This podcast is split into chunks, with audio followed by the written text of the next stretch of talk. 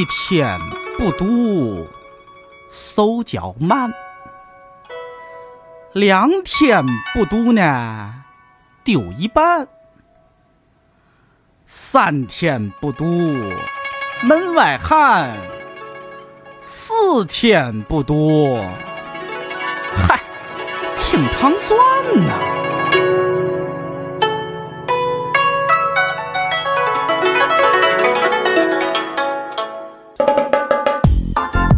王说王有理，你说对不对？王说周边产品重金求子帆布袋火热预售中，预售期间限量推出大王王涵签名纪念版。背自己的丑包，亮瞎别人的眼。微信公众号搜索“全站 all in”，全站怎么写？全站全部的全，站上的站，全站。All in 就是全部在里边，A L L 啊，I N in in in。关注全站 all in 后，回复“重金求子”，立刻购买。友情提示：小广告还有反面，是未公布的设计哦。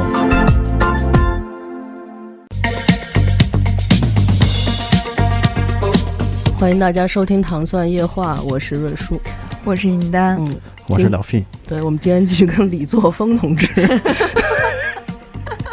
总觉得是一地下工作者，嗯，对，因为上一期我们聊了很多关于他这个书的事儿哈，嗯，但是他有一个他用对，其实上期没没把人这书好好的那个推销一下，对，没说那个购买渠道什么的。啊，嗯。对对，那我们这期补充一下吧。嗯。其实这本书因为卖的一直特别好，嗯。所以我觉得，好吧，那个这本书叫《且将生活一饮而尽》，呃，购买渠道应该是三大电商，呃呃，亚马逊、当当、京东。以及各个什么博库的天猫网店啊，什么都有卖的，嗯然后还有就是地面店、各个书店什么的。我觉得，就因为它现在已经是畅销书级别的了，所以嗯基本上在所有你能买书的地方都能买到这本书。嗯嗯所以希望大家如果听了我们上期节目觉得很有意思的话，多多支持。嗯，那这一期呢，我们想来聊一下，呃，老费作为一个人能活在北京，他的经济来源的一个职业就是他是编剧。嗯想聊聊编剧，因为我们确实之前没请过编剧。没有，嗯嗯。行，那我们今天就聊这个。你首先我们要当一个完全不了解编剧的人，我们想知道对，首先你就你干这个多长时间了？嗯就是做编剧做了职业的，算，如果说正式做编剧的话，是从一三年，一三年春节过后开始。嗯啊，那没多长时间啊，对，三年。因为我刚开始一零年刚回国的时候，当时想的也是很很简单，就是说我回国之后，这个马上就进入这个影影视圈儿来做编剧。嗯但是回来之后发现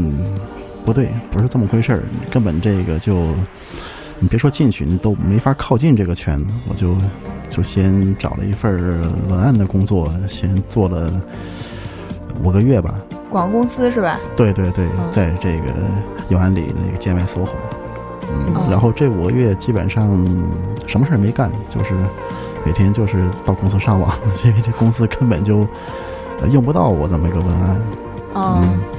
确实是。之前了解到广告公司的文案，就是经常是很多人一块儿讨论出来的。嗯。嗯，那么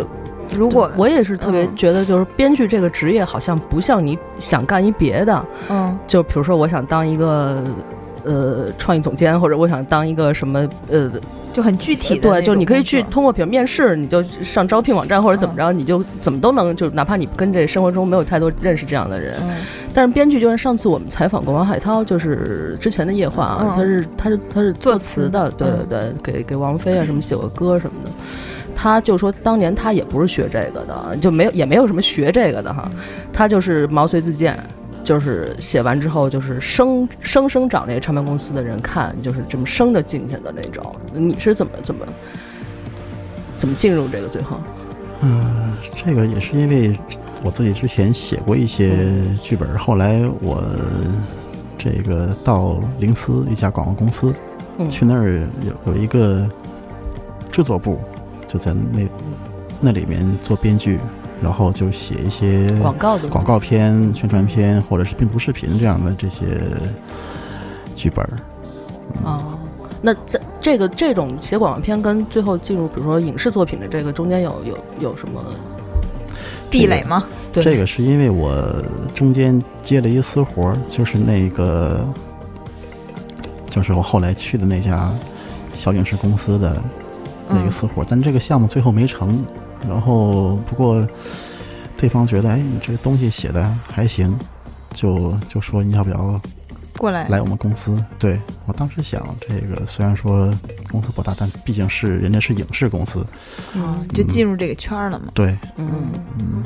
那你现在就是你现在是一个人干了吧？对，一个人，就是也是就是接活儿的形式。对对对，独立的运作。嗯那那你是主要写，就我们知道什么电影、电视剧、网剧哪种呢？什么都写。呃，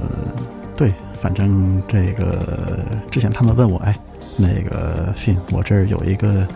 呃连续剧的活儿，嗯你接吗？我就回了五个字，只要钱合适。那个呃，Friends 里面，Monica 有一次去找工作，嗯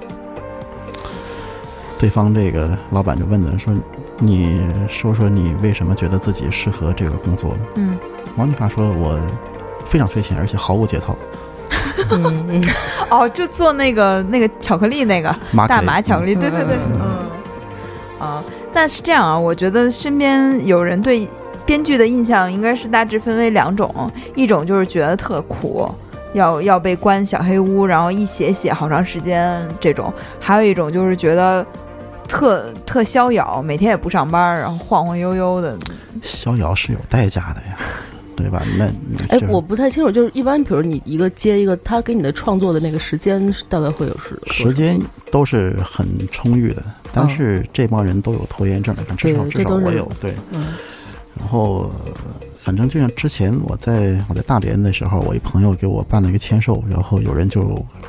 问说这个想要当作家、编剧怎么办？我说你你要是但凡有别的出路，你别你不要干这一行。我们之所以能挺下来，是因为我们首先呢，我是这个真的是特别特别喜欢这个，就是喜欢写东西，喜欢这个摆弄这些角色什么的。呃，另一方面是我除了这个事儿，别大的别别别的事儿我也我也干不了。嗯我在加拿大那十年，反正除了法律呃不允许的事儿之外，基本上我干了一圈儿。后来觉得这个这还是还是继续写东西吧。嗯，哎，他提这个还挺逗。那你干过什么就是最接近违法的事儿吗？无限接近，但不违法。最接近违法的没有，因为这这东西要不就不违法，要么就。然后当时是有一次是差点儿那个帮人种大麻，哦哦，嗯，加拿大就是禁止的吗？对，那当然了。然后他是当地的一个帮派，然后呢，呃他们想要种大麻，嗯但是他们自己就是没法去租房子，因为他们在警警察局都有案底，他们一旦那个租房子了，肯定就会有人注意到。呃，这个大麻呢，因为它是无土栽培，嗯嗯，就是水水栽大麻，大哦，概一般地下室里面是不是？呃不不不，那那这这有个它是房间就行。呃对，它是三四个月就、就收二嗯二十四小时超强的这个光照，就是那个两杆大烟枪里面那个，对他们一般都有这个培育差不多是那感觉箱，都是对对对对对。然后 你怎么都这么知？它这个东西，它这东西就是特别耗电。你如果嗯租一个独栋的 house 的话，人家一看你这个电量，这一个月嗯人家就一查就必须找那种老式的 condo，然后它的它的电是平摊的，嗯。然后在那里面就让我去帮他们租房子，然后就是说这个我也可以跟那儿住，真是这住都解解决了嘛。然后当时我确实是这个动心了动心了，后来就觉得这个钱给的太少了，就 还是价钱不合适。对是，嗯这个就觉得妈的我冒那么大风险，然后嗯嗯，对啊而且我我印象中。培育这个东西也是一个比较麻烦的事情，并哦他要求这他对条件要求比较个高的。他其实他们其实只是需要我就是帮他们租出面房子租房子管理不需要你关键这个特别危险，因为他好多帮派嘛那边，啊，他经常是这个帮派在这儿种大麻被别人知道了，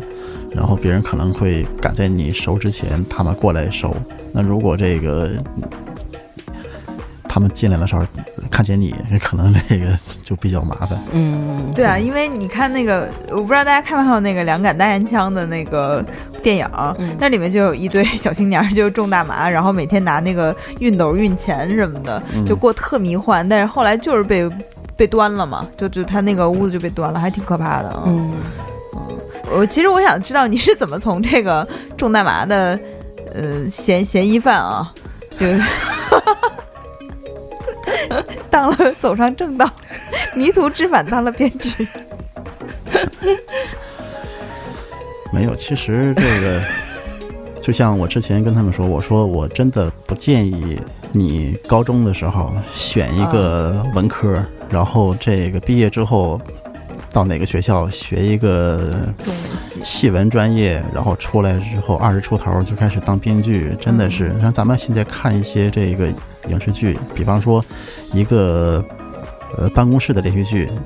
你看几眼之后，你觉得妈的这个编剧应该是没上过没上过班儿，对。这个编剧跟其他的行业有点差，有点这个差差别就在这里，就是说你得有生活有，点生活。对，是我在那边基本上就是形形色色的人见了不少。嗯嗯，我出国前身边人就很杂，然后我当时觉得我嗯也应该这人见的差不多了，但出国之后发现，嗯，还是这个、对，对，真的是，嗯，他那时候我们俩第一次见面，他给我讲过，好像是跟几个哥们儿一块儿开饭馆儿吧，对，后来就赔了什么的。嗯。然后就是他讲到刚才说你什么出国以后才发现形形色色的人，我觉得没出国经常也会被震撼三观。啊对对，就是哪怕你去一个不同的国内不同的地方，你也会觉得对，就包括比如说你在北京，你可能选择一个自己舒适的生活方式，但你一旦想了解另一群人，比如说那些每个周末都去跑活动的人，或者每个周末都去听音乐的人，就是听听 live house 那些人，然后你就会发现每个族群他都有自己的那种生活的对习性。嗯那么你进入到另一个，你会觉得哇，他怎么跟我这么不一样？嗯嗯就像他刚才说的，呃，我记得很多公号也都讲过这个，为什么我们现在的都市剧那么不像样，不像 TVB 当年做的好多剧，比如说他写那个呃法庭就是法庭那样，嗯那个法医就是法医，对对，对，然后警察就是警察，什么嗯什么，就是他们非常的贴近生活，咱们就是就做的就特别怪，嗯，咱们就是真，咱们这个编剧好多都是真的就是编剧，真的就是坐坐那儿编。职职业编剧，你像那个我去年去年六月份的时候，我我当时在给呃给范伟呃范老师写嗯这个连续剧，后来我们俩有一天就闲聊，他就说：“哎，说作风，你看我这儿有一故事，你看看能不能这个也弄个连续剧出来。”他就一讲一讲，我觉得还还挺有意思。我说我说这个可以试试，嗯但是呢，它里面有一段是这个主人公在剧组当群众演员的这个嗯生活。我说我从来没见过这种正规这种大剧组，比方说拍这种宫廷戏嗯这种大剧组的这种这个拍摄这个场面什么的，嗯我没没见过。我说愣编吧也行。但是肯定会有破绽，人家一看就是这有 bug，这这人他们瞎编的。嗯。我说那个你们在在横店有没有就是关系还不错的剧组，让我去看看一眼，或者说这个如果方便的话，让我去演一下，体验一下。他说行，说那个你把身份证号码给我，我们我们给你这个订机票。大麻的事儿要暴露了，我当我当时一听，我说这公司可以啊。我说这个，因为我当时以为横店儿跟怀柔是差不多的，就是在在北京周边。我寻思这公司有实力，那个这个去北京郊区 还要还要坐飞机。后来这飞机机票一出来，飞飞义乌，我才知道啊，原来是那个在那边。然后我就去了嘛，去了。一问还真有，然后第二天就联系了，就跟他们上山嗯那天是个抗日戏嘛，然后那天情节是这个，呃，八路军要这个路过这个地方，鬼子呢提前在这地方布设了防，埋伏，对，设埋伏，然后我就穿上这个。呃，道具服装，背着枪，带着钢盔，就跟其他演员一样，就哦，你不是去看，你是实实践去了，对，然后就拎着麻包来回跑。当时夏天嘛，我穿了一条这个嗯牛仔短裤，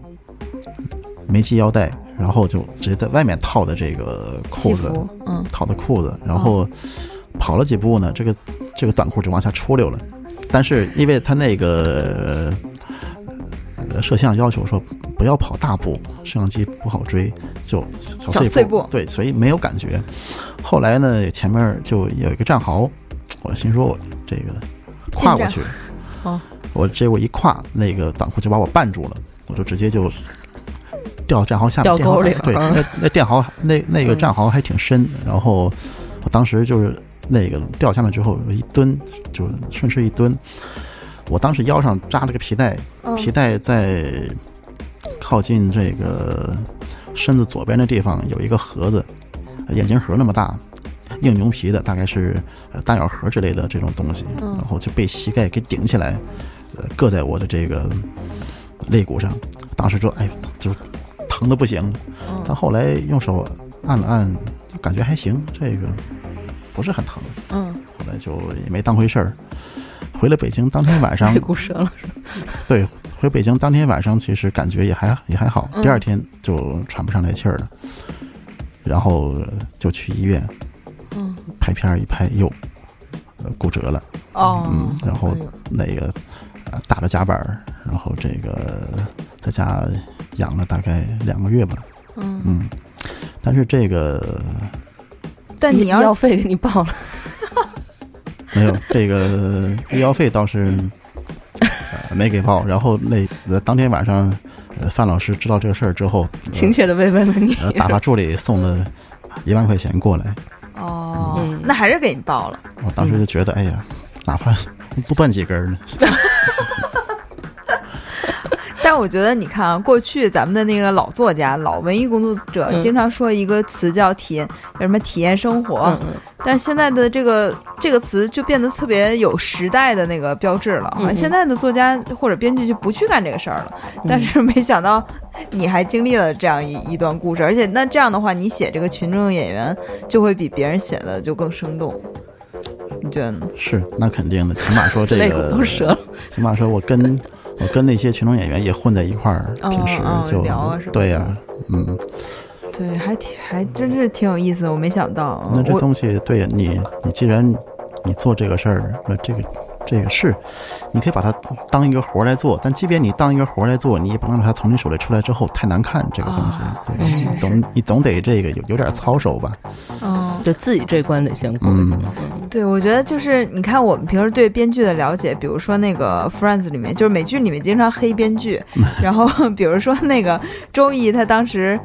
就是火火了嘛，然后采访他的时候，他不就开始吹牛嘛，他就说我这些台词都我自己写的，就是我自己发挥什么的。嗯。然后那编辑说：“你哼，你自己发，而且是编剧连正脸都没给，给一背影，对写然后就给他嗯。写死了。嗯写死还是那个，就是一开电梯那个门儿，然后那个掉天井里叫了，叫妻对没生下来，他就直接掉下去摔死了嘛。就是，而且我们经常了解一些新闻，比如说那个某某好莱坞的演员跟编剧不和呀，他这个就被写死了。然后因为他解约，他就被写死了。然 后就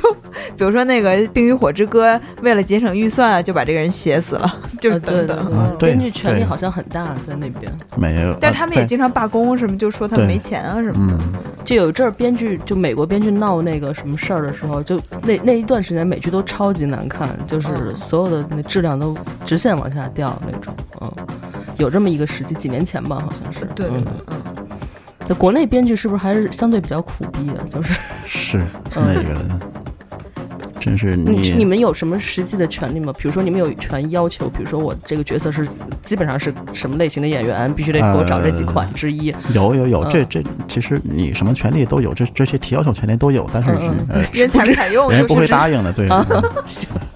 哎，但是我觉真真觉得这是个问题。比如说，呃，当时那个《芈月传》刚开始的时候，不就闹过一次那个编剧署名的那个问题吗？啊，但是一开始大家觉得挺愤慨的啊，这是一个事儿。还有一个就是那个琼瑶告于正，说啊他那个抄袭的事儿，这是嗯两个嘛。但是后来《芈月》播了以后，实在是太差了，好像大家把这事儿给忘了，嗯，就好像就觉得就别数了吧，对 你写那么差，就算了。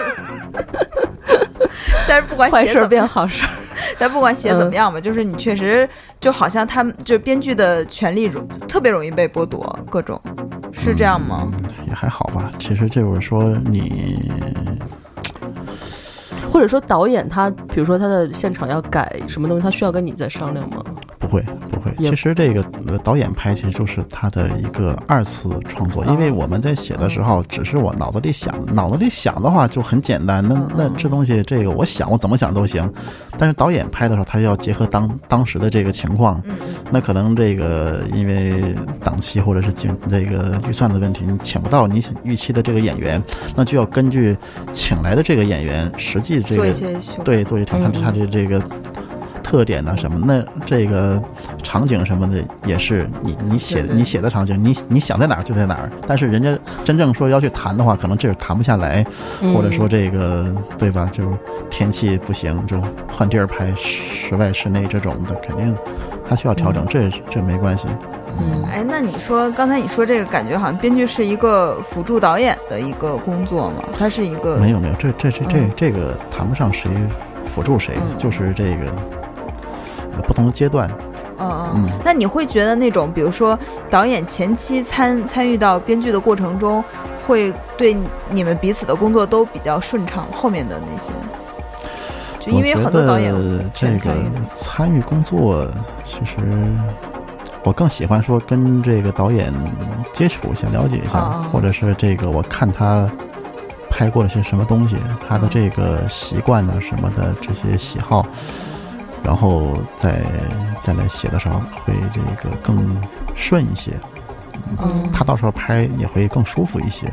嗯，也是，嗯，因为现在其实我觉得国外一直都有这个作者电影、作者呃导演、作者导演的这种说法，就是导演从编剧开始到导，他最后他是一个人嘛，他是完全自己独立的创作，然后也也会有一些编剧进来跟他一块儿编这个本子，但是最后怎么拍是他说了算嘛。嗯但我们国家一直好像这种能力的导演并不是特别多，我觉得姜文算是一个吧。然后有一些导演确实没有写作剧本的能力，他可能只是说你给我一个好本子，我来再根据具体的执行上面，然后把它拍出来，拍的挺好。反正就是我觉得中国后面一种情况特别多，嗯所以就造成了中国存在大量的职业编剧，就是只为编剧而活的，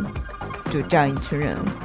这没问题啊，我觉得啊这、这这个没问题。哎，但还，嗯，我刚才突然说到这句话的时候，我想，是不是中国的职业编剧并不是很职业呢？就你你们有工会吗？这没有行业有什么总工会吧？还是有的。应该会有一些这个联盟。协会啊什么这些，但这种都是东西，但是对，N NGO 吧，跟跟跟跟政跟政府。但是这些东西，我我感觉就有点像就非政府组织是吗？呃各地的一些大小作协一样。啊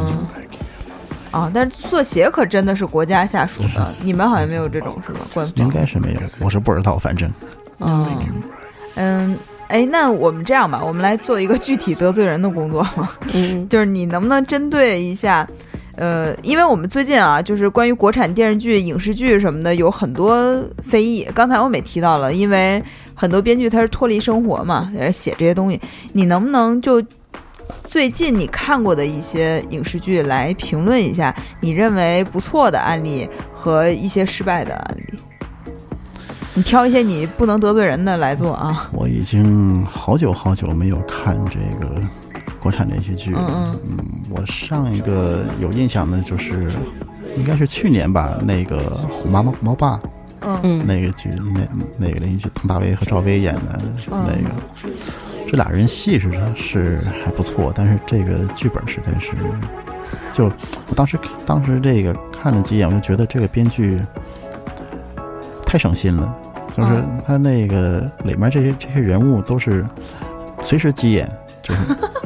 莫名其妙就就嗯。就这个呃歇斯呃歇斯底里了，然后等这个这个矛盾需要呃被解决掉的时候，就马上就是哎出来一聊，马上啊行好，我错了，就就就这样，然后嗯。等回头等等等等下一集又有什么事儿又蹦起来了，说我就 就是这个 就是你宏观上看特别热闹，但是你就觉得太不太不用心了，这嗯，对这是一个。哦，那你有觉得就是比较好的吗？好的，好的。近几年，关键我是我不太愿意看这个我觉得几个剧谍战剧还是可以的。啊，我没看过，你来说说，介绍一下。我觉得，我觉得黎明之前还是可以的，就是那个吴秀波的哦。成名作，很多人都向我推荐这个，但是我我都没看，我觉得还挺好看的。嗯。是吧？。对对对，但谍战剧就它从那个情节的紧凑程度啊，然后那个逻辑逻辑的关系，因为谍战剧它肯定要特严密嘛，整个是一局嘛，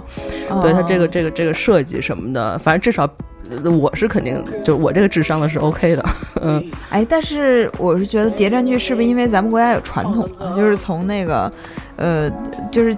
刚解放或者解放初期的时候，我们我们就大量的地下工作，然后所以就奠定了我们有这个基础嗯，别的国家也有，那那那美苏什么的啊。他他们的谍战更好看呀！啊对对对我就说咱们那个像都市生活就写不好，就是是不是因为咱们城市化的时间比较短啊什么之类的？我觉得是还是不是题材还是有限制，因为谍战剧你就是最后永远是李作峰同志那个获胜，你知道吗？就战胜了那那边的，你知道，就是他他那那个那个那个就是价值上不会有什么太大的偏差，就是。对吧？永远是共产党战胜了，啊对，不管是日军啊还是国民党什么的，嗯，然后他就只要把这个，就跟一个侦探一样，就是他只要把这个局做的特别漂亮什么的，就会很好看。演员再请演技好的，嗯老谋老谋深算的，那深藏不露的那几款啊啊，就就就会就会比较好看。哎，那你写过这种就是要求思维非常缜密的东西吗？呃，有人找我写过，但是我说我 思维不缜密我写不了这种对这种强逻辑的。哦。嗯不过我觉得啊，就是这个确实是可能需要编剧，呃，就是逻辑性比较强，但我我并不觉得它很难写，因为你可能从后面倒推回去。就那个谍战剧有一个谍战剧编剧之父嘛，就是原来柳云龙那那个什么暗什么听风者什么是叫什么暗暗算什么的，那、啊。那那一系列都是他编的，他也出过书。嗯。他就是原来有那个经历，当过兵，啊，就可能也在类似于这种这种机要机关里面干过，对，还有这个、这个生活，嗯。嗯，对，反正我我们这次征文大赛不也有悬疑组嘛？我们就嗯会发现悬疑组它是一个，它确实比其他的类型写作有有一定的门槛，就是要求作者是他对这个布局他是有概念的，那么就会出现两局分化比较严重的情况，就是有的写特差，嗯你从看第一段你就知道谁是那个。然后，但也有写特好，就是嗯一环一环的，就是吸引你往下看下去啊。但我们还是我我今天特想聊一下这个都市剧啊，嗯。就是你刚才提到这个虎妈、狼爸猫是吗？哦，猫妈，虎猫猫虎虎。妈猫爸，对 哎，行吧，这就是。男强呃女强男弱的。啊，就是他。嗯。嗯，但是我我觉得最近最热的应该是那个《欢乐颂嗯》，是？吧？嗯，你看了吗？我看了大概不到一分钟，啊，那我看了一集呢，我就 我就看到那个五十步笑百那步。个旁白介绍其中一个角色，说呃这个谁谁谁是某某公司资深嗯 HR，我就对那个旁白就说 HR，嗯，还不是 A 是 I 哦哦，HR，我我是看了一集，因为很热议嘛，然后正好那个电视里有，我就看了一下，我就觉得首先这个标签化太严重了，而且啊明显就犯了咱们刚才说的那个编剧没上过班儿，他写的那些职场的女性就就就很可笑，而且嗯。我让我很不能容忍的一个是，我觉得写的就是拙劣就算了吧，嗯。就是他好像编剧对有一些角色他会很有恶意，比如说女性之间啊，他有一个细节就是一个呃那个拼搏的一个人，就是他他想往上挤，就是削尖脑袋往上呃往上对这样一个女性，她碰到一个白富美，嗯，然后这时候呢，他们俩是有有有一点不对付的。白富美背了一个那个特贵的包，她一看呢，她就下意识的把自己的包放到鞋柜上，抽出来一个包背上。嗯我觉得这个情节已经够可以的了。嗯这个描写到这儿，我觉得聪明的就应该能看出来是怎么回事了。但他一定要让两个演员就是那个彼此的那个表情啊翻一大白眼子那种，对，然后的那个个语言啊，嗯就你一定要把话说到，就是说的，哎呀，我都觉得你为什么一定要把我们的女性就又写到宫斗的那个去了呢？对，而且就特别特别直直给，就还是太直给了，就把人都当傻子了的感觉。是这个，有时候看电影、看连续剧也是，就觉得这个好多中国的编剧导演就对这个呃对观众特别的不放心，就特别怕你看不懂，啊然后就什么事儿吧一定要给你讲满，对，对。然后就反而觉得没有味道。其实你、嗯。你把这个事儿扯开七八分就就可以了，嗯。剩下的让观众自己去想，他们反而更更容易跟着你的这个情节走。对，而且你比如说把一个人描写成一个，就是你呃所作所为描写成一个，比如说特别，就是就跟美剧里面好多就是。呃，平时是一个特别完美的形象，但他其实背后有很多秘密、很多故事、很多深藏的那些那些嗯暗暗涌、暗流的那些东西。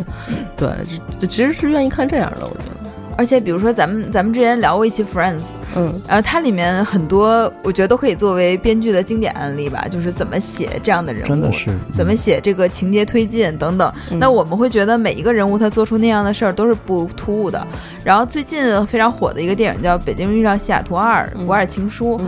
然后当时我是没看这片儿，因为一 让我愤然关掉。那么二呢，我的同事给我讲了一下，我发现我发现最大的问题是，呃，就是人物的行为非常没有逻辑。因为我没看，我说的可能不太对啊。就他其中提到，比如说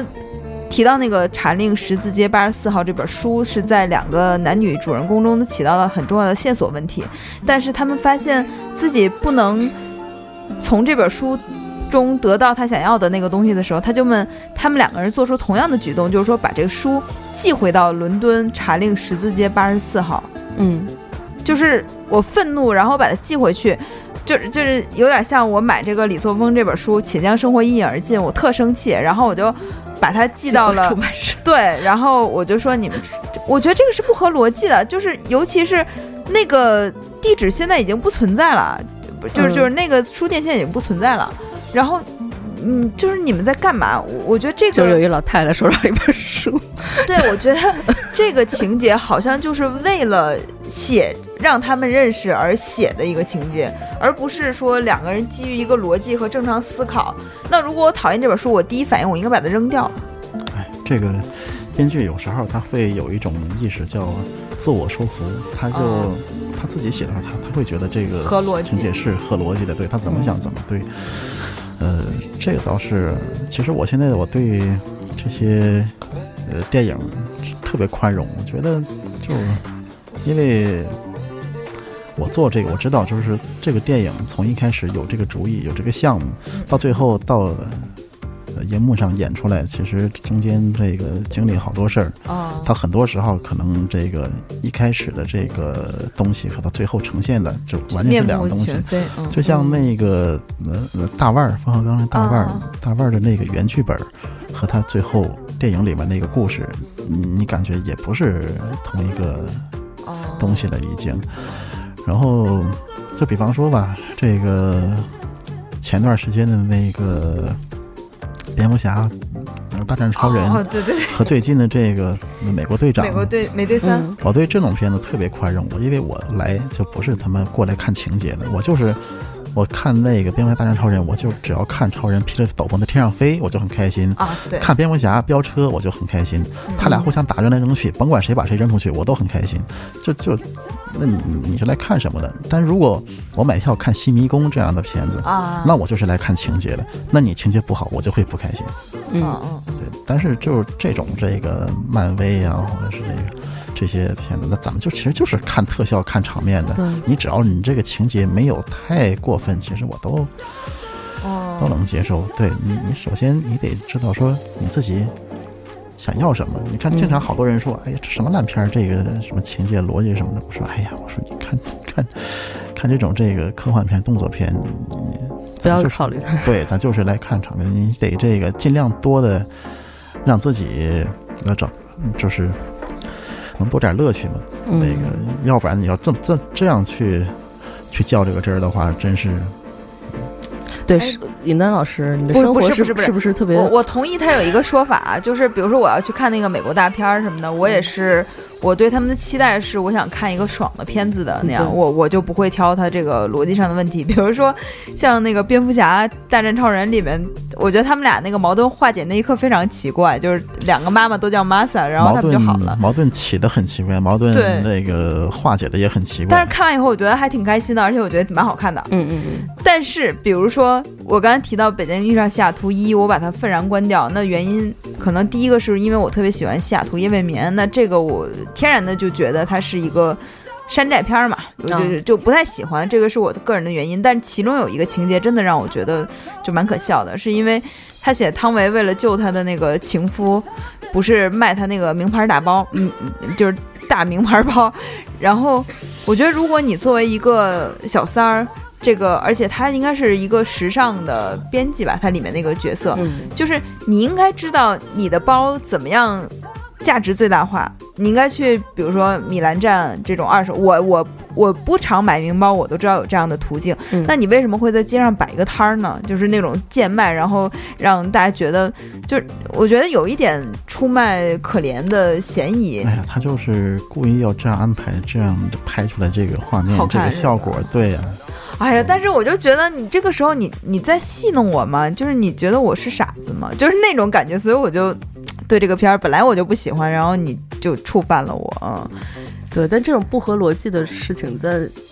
国内的影视剧作品中还是就是太常见了。所以我们的嗯片儿就是很奇怪，就像他刚才说的那个赵薇和佟大为的那个片儿，他就会莫名其妙的喊起来。呃我我也觉得是，有的时候看国产电影，经对，而且赵薇不是让他小孩上学嘛，说找那校长给校长灌醉，然后不是头摁在那儿，说你必须得让我 答应我什么的，必须把话说出来什么。这种也不太一学生家长找一校长，给人在包厢里灌醉了，然后头摁在地上说你必须给我把孩子学解决了，就特奇也怪也特别奇怪。对所以你看，我其实并不是一个特苛刻的那个观影者，就我嗯对我们国产片儿很多打分儿就。我很很少打两星以下，因为那些我觉得有两星嫌疑的片儿，我都不去去看了。嗯嗯，但是比如说像那个你刚才说特效特好的，比如说像《寻龙诀》吧，它里面有一些，我觉得就是每个人物行动它没有没有逻辑，比如他为什么每个人都在喊呀？从头到尾一直喊，然后那个黄渤和夏雨是怎么回事儿？这个人一直絮絮叨叨的，一直以及这个。就是舒淇，我我看不明白，就舒淇她从一开始她就很奇怪，就等等，嗯，这个让我然后我就唯一的感觉是刘晓庆脸怎么那么尖，字儿都都六十多岁，削的也太尖了啊，我我就特想看，我其实要求特简单，比如说你给我拍一个像诺丁山那样的片子，我就想看男女主人公都正常说话，然后这个爱情水到渠成。我的要求很高吗？我觉得不高啊，但为什么每次拍出来的就都奇怪？就是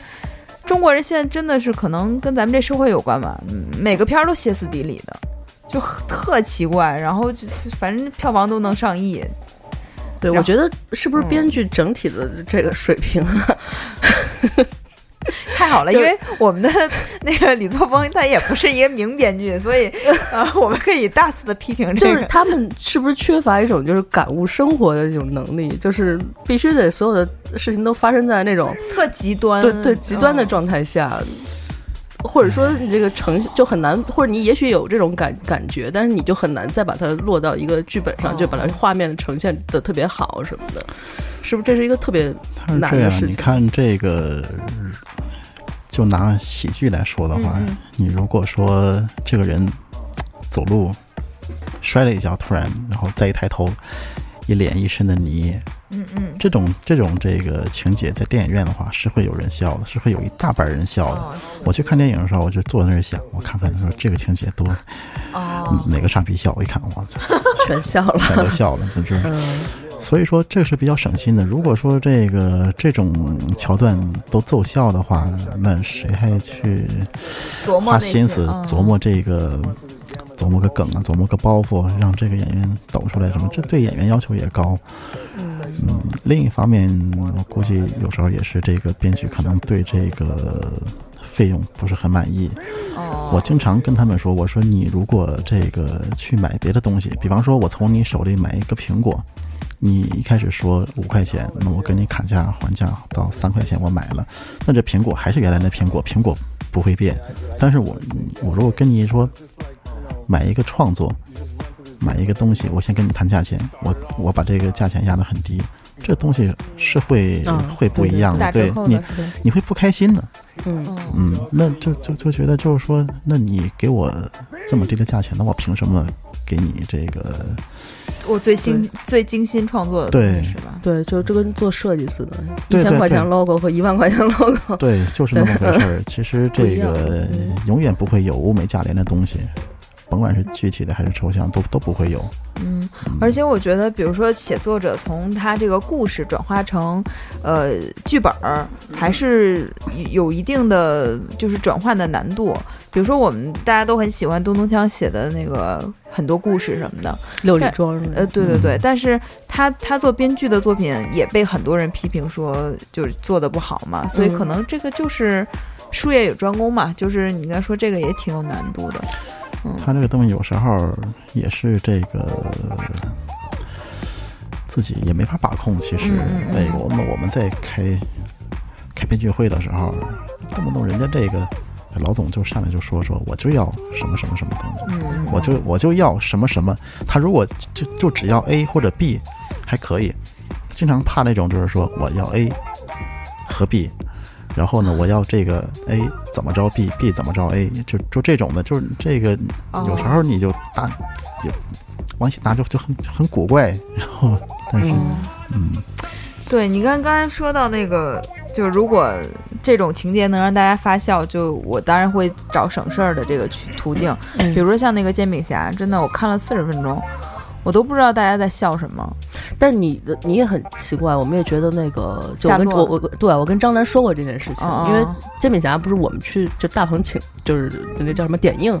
就去看的那个。当时我们俩就都觉得挺好笑，而且场子整个气氛，因为都是嗯从业人员、媒体嗯什么的啊，也不是说那种特别离我们生活圈特别远的人，然后嗯都笑的都挺开心，确实觉得还挺好笑的，也没有违心的在朋友圈发说明明不好笑，跟那儿说好笑。但是《夏洛特烦恼》我真的是觉得挺无聊的。那你你跟安晴就是不是说笑笑的不行了都，就我就我觉得那个像煎饼侠让我第一个让我很尴尬的点就是，我不知道吴君如是怎么出来的，就是他那个设置的不是大让大家大牌都说煎饼侠吗？嗯嗯就是我没看明白他是怎么让所有人心甘情愿说煎饼侠这三个字儿的。嗯就这个情节，我觉得铺垫的有问题，直接导致后面我就看不进去了。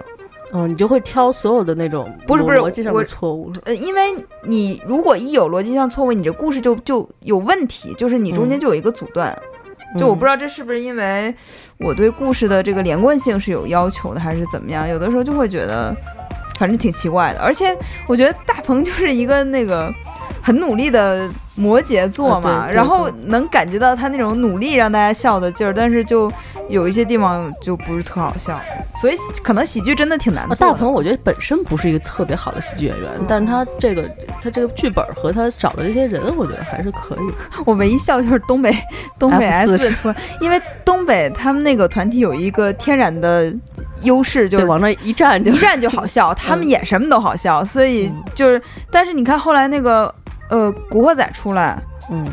就是就也很奇怪，上个云顿这这段也也稍微有点，就是我不太明白是怎么回事，而且我刚看进去一点，它就结束了。嗯，就我觉得后十分钟因为的，钱没给够，只能出来这么一会儿。就是它后十分钟那节奏是挺好的，嗯但是就结束了。就是我说，哎，就是好，就是四十分钟没看进去，好不容易看进去结束了，觉得、嗯哎呀。然后那段时间我还一直不敢在朋友圈怎么说，嗯，因为但你不觉得那个狗仔队很好笑吗？就那人是，啊，这大潘和佳佳他俩是佳吧？呃对对对，佳佳那个变成那个紫色那那个那个特好笑，三里屯 SOHO 那个，嗯，嗯，但是就还有后来卖保险之后，就反正很多细节，他还是忘了他是一个特别好的喜剧演员，我觉得。啊，他演特特特别好，而且他们这次在《欢乐喜剧人》被淘汰，我觉得特可惜。嗯，哦好多明显就是就很好笑，为什么就被淘汰了？就还一一一投票还是最后一名，不知道，但是就名气还不够吧？嗯，知名度。但但是我刚才就说，就是这个逻辑的问题，嗯我可能就这点上，我确实要求有点苛刻。就如果你要是觉得这个故事没逻辑的话，哎呀，我我就真觉得好奇怪啊。嗯，而且你会抓那种，就除了主线以外，如果主情节推进有一个点就是特别嗯那个什么的也就罢了，但是我有的小细节上的那些，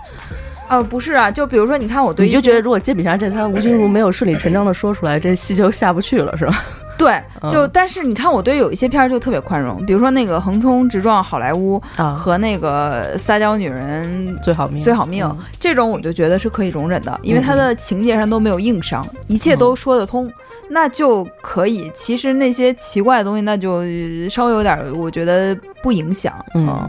对，但是一旦是情节上出现问题，包括这种弱智的 bug 什么的，我就会觉得，反正特这种特特伤我，嗯，我就哎呦，就被骗了过不去。钱的感觉。对对对，我是我是特苛刻嘛？你觉得煎饼侠好笑吗？我觉得可以。嗯煎饼侠和那个《夏洛特烦恼》其实有一个呃共同的地方，就是他们这两个片子可能这个在故事上就没有什么新意，嗯嗯，都是这个比较嗯那个套路化的故事，但是就是这些细节和他这些这些演员的活儿活儿都都特别好，嗯就他把这个就完成度还挺对高的是吧对。我觉得其实就这就可以了，就是那个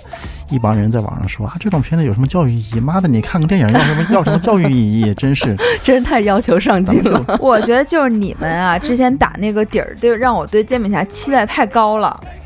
也不知道，因为我们俩是进电影院看的，你知道。吗不是不是，你们带的时候，这这反正张楠的感觉就是他还挺担心大鹏，因为他不是好朋友嘛，嗯。就怕大鹏做不好。然后而且那个之前的期待是屌丝男士，嗯嗯，那我觉得如果要以屌丝男士期待的话，那这个还可以。但是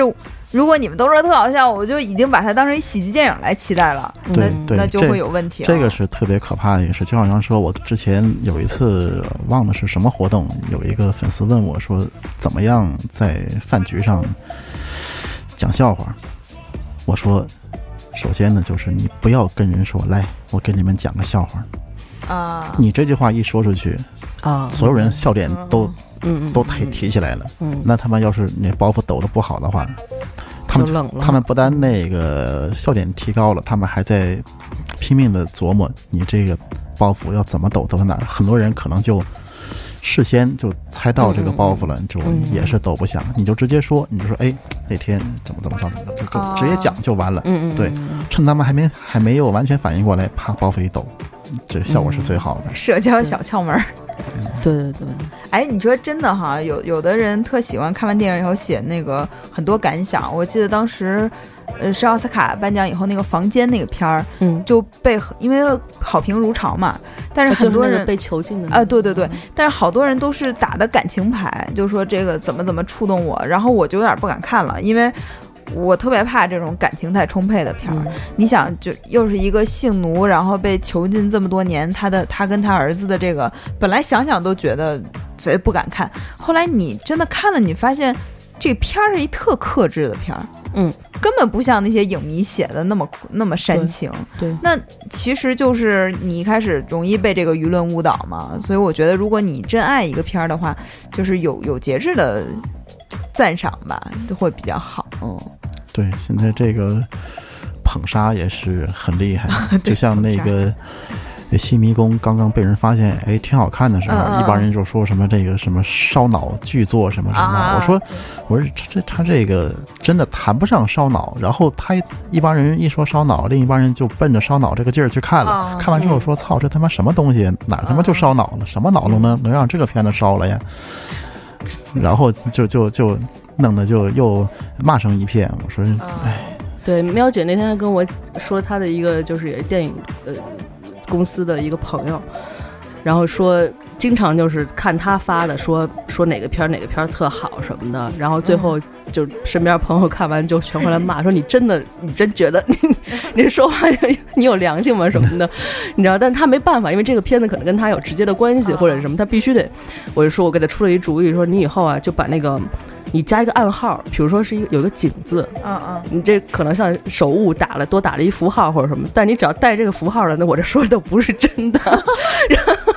你就不要真去看，因为很多人真的是看了他的朋友圈，看了他的推荐。啊，然后就买了票看了，结果就回来就骂的跟跟屎一样的，哦嗯，但是他又不能不发这个，这也很痛苦活的。哎，但你说刚才那个新迷宫不烧脑这事儿，其实他对就是就是因为我我们去看的时候完全没有看相关评论，就是说这个还挺有意思的。我是对他这个题材比较感兴趣，去看了以后吧，发现一特有意思的现象，就是我们在那个。呃，是王府井那边那个就是 MoMA 看的，然后我旁边有一对夫妻，然后呢看到一半，大概第一个故事第一段结束的时候，他们就开始聊这个是谁，不对，这是谁？哎呀，不对，你刚才没看懂，然后开始讲，然后另一个人开始分析，讲了好长时间，我实实在受不了，我说你别说，能看电影吗？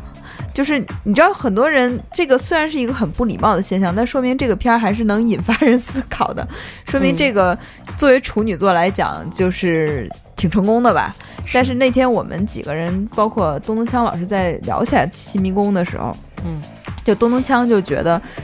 这片儿。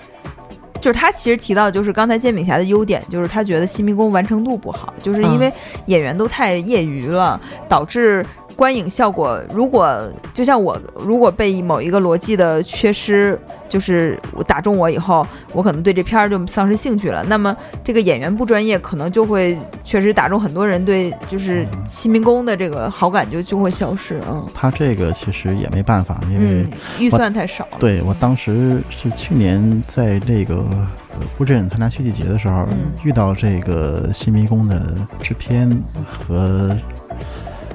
和摄像，嗯然后这两个人，然后他们就就说了一下他们这个片子是怎么这个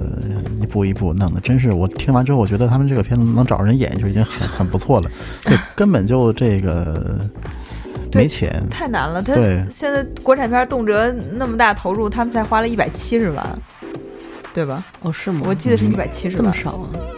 然后是一百七十万吧，对他写的是一百七十万，然后说那那咱们几个凑点钱也能办。对啊，把房子卖就能卖。对，然后他说摄像因为这个布景太简陋了嘛，嗯。他有的时候只能飞快的转动镜头，让大家去忽略那些就是布景，确实是，是。嗯，我是在我一开始就觉得这个每个人都特尴尬，就是每个演员都特尴尬。我直到第一个故事告一段落的时候，我才被他的情节吸引进去，去忽略了这些，要不然我也很容易被这些带着走的。嗯而且他们那个钱动不动呃半路就断了，都是这个零凑了嘛。然后经常这钱断了之后，制片就说说那个你们这个附近玩一玩，有没有朋友什么的？那个就就这种特别惨。发几个诈骗短信。嗯嗯，嗯，那这票片子后来票房怎么样？那他一百七十万的怎么都收。回来了是吗？对吧？我觉得应该是，嗯应该至少千过是千万级千，万应该有吧，有有有，千万人有，嗯那他他就赚了呗。嗯嗯，哎呀，我 就这个还挺逗的。嗯，所以有的时候吧，我觉得就是从事影，因为我有时候跟他们电影录节目，我就会觉得吧，嗯，你说 你在电影里的形象就是一个对我就是一个就是招骂的，逼的人，就一下就急了。不是，也不是每次都急，但是我每次都觉得能做得更好。就是我觉得现在很多问题吧，不是说钱能解决的，就是我们钱上可能像新民工这种是特例，一般都是不缺钱。比如说你像那个《寻龙诀》那个特效就特花钱了，嗯但是它故事讲不好还是讲不好，我觉得这个是个问题。而且咱们之前。不是没有故事讲得好的影视剧，像那个八九十年代涌现出大量的那个，就编的都特好。你就像这个 唐蒜最喜欢的《我爱我家》，然后陈佩斯那系列的电影，还有就是冯小刚，还有那个过把瘾，就是王朔以王朔为背景的系列的影视剧，我觉得都都做的特好啊！怎么现在就突然一下就断了，一下就变成什么余正剧当道？呃，稍微像做的细节一点，像什么《欢乐颂》就成良心剧作了，我就觉得这个现象还是因为现在这些好多这个制作的，就是重点都不在说这个故事上，嗯。没没有人在乎这个编剧剧本这方面的，哦。他们就看说我能找到什么什么平台播，那我能那个码到什么样的演员，我能让这个哪个男的。呃当红的演员过来，嗯然后能让哪个女的当红演员过来跟他配戏，我们两个人这个怎么怎么在微博上在炒网作上炒炒话题，嗯怎么怎么来弄这些东西，他们那个精力放在这个地方。至于故事，他他们就觉得，因为这个事儿确实管用啊，嗯嗯，嗯对？吧？你看那个确实赚到钱了呀，那那那那人家既然说这个事儿好用的话，那为什么？如果说这这东西赚不到钱，观众说不行，我们那个就要看这个故事讲得特别好的这种，那他们肯定就得这个，因为他们最终目的，最终这个目的还是要赚钱嘛，对。嗯嗯是，反正我这几年，去年其实我刚才说了那么多批评的话，我不是 我不是对我们的国产影视剧没有信心的，因为其实去年看到很多老国产片特好还是不错的，我觉得。呃呃，对，老炮不错，然后还有就是那个一个勺子，我是特喜欢，啊我那个是我的，对对，那个是我的年度观影第一，因为我觉得他他即使被剪成那样了，都还挺是挺棒的啊这。王学兵真是，他们不说吗？说王学兵拿后脑勺就把电影演了，对，而且他中间剪的吧，以以至于就是那个陈建斌和王学兵的那个戏，就搞得就一直是上车下车上车下车，对，嗯，就还就还挺有意思。你要说你要说是故意的吧，他也他也有可能是故意的，就就但是就挺有意思的吧。我还挺喜欢那个师傅啊，是廖凡的那个，其实我刚才真的在翻我豆瓣的时候，我特想让你说说师傅这个事儿。徐浩峰怎么就开窍了？就之前他拍的戏是那样的，他肯定就是要要商业化嘛，肯定是这个嗯资方说了说你他妈这个老老糟蹋我的钱，我也赚不着，也也这个收不回来，你得你得拍能赚到钱的电影。啊，其实我在几年前就看过他那个《倭寇的踪迹》啊啊呃，那个我就挺喜欢。当时看说，哎，这个武侠片可以这么拍吗？我就觉得啊！对，挺有意思。我然后后来我就开始找他的书来看，嗯嗯就特别喜欢。哎呀，那个功夫，当然了，这个功夫不功夫，那个师傅，这个这个故事在放在天津，然后从头到尾没有一个人说天津天津话，话，对，对，但但但但是这这个，哎，这个就可以，这个是可以忽略的。对嗯问题我就真是就那个廖凡后来不是被人逮着了吗？然后嗯。他这是就要杀他，他说：“你看我死了，咏春就绝了，你让我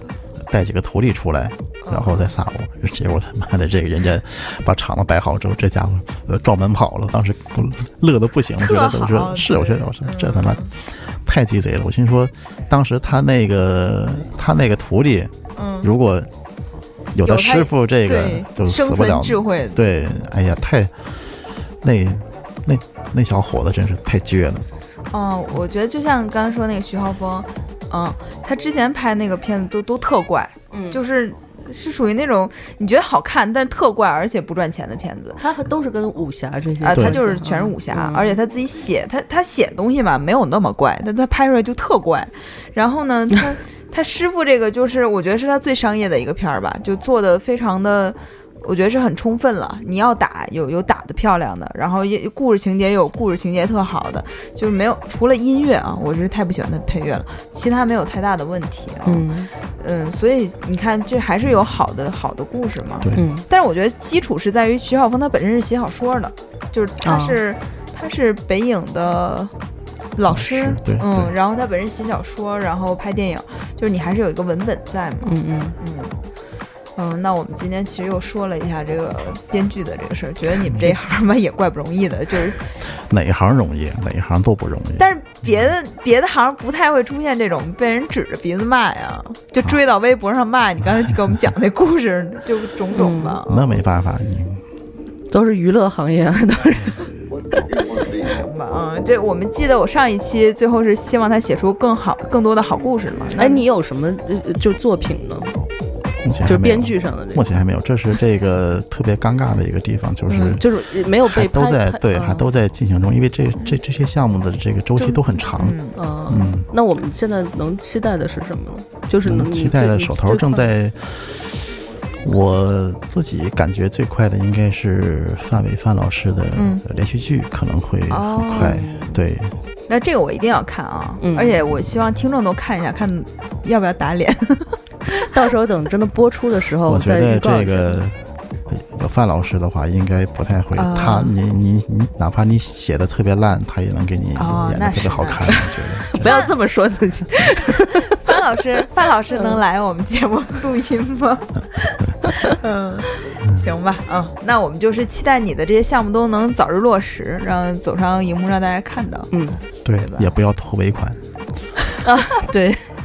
对，等你成了名编剧以后，希有望还经纪人了就跟。对，那那你到时候，我想说，就是你出名了，你要答应我们，看能不能再就着你的这个剧作再聊一期哈，嗯，行吗行？，没问题。嗯，好，那今天就先这样，嗯，谢谢、谢谢老飞，嗯，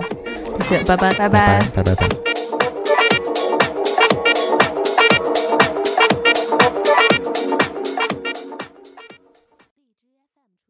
更多节目，下载荔枝 FM 收听。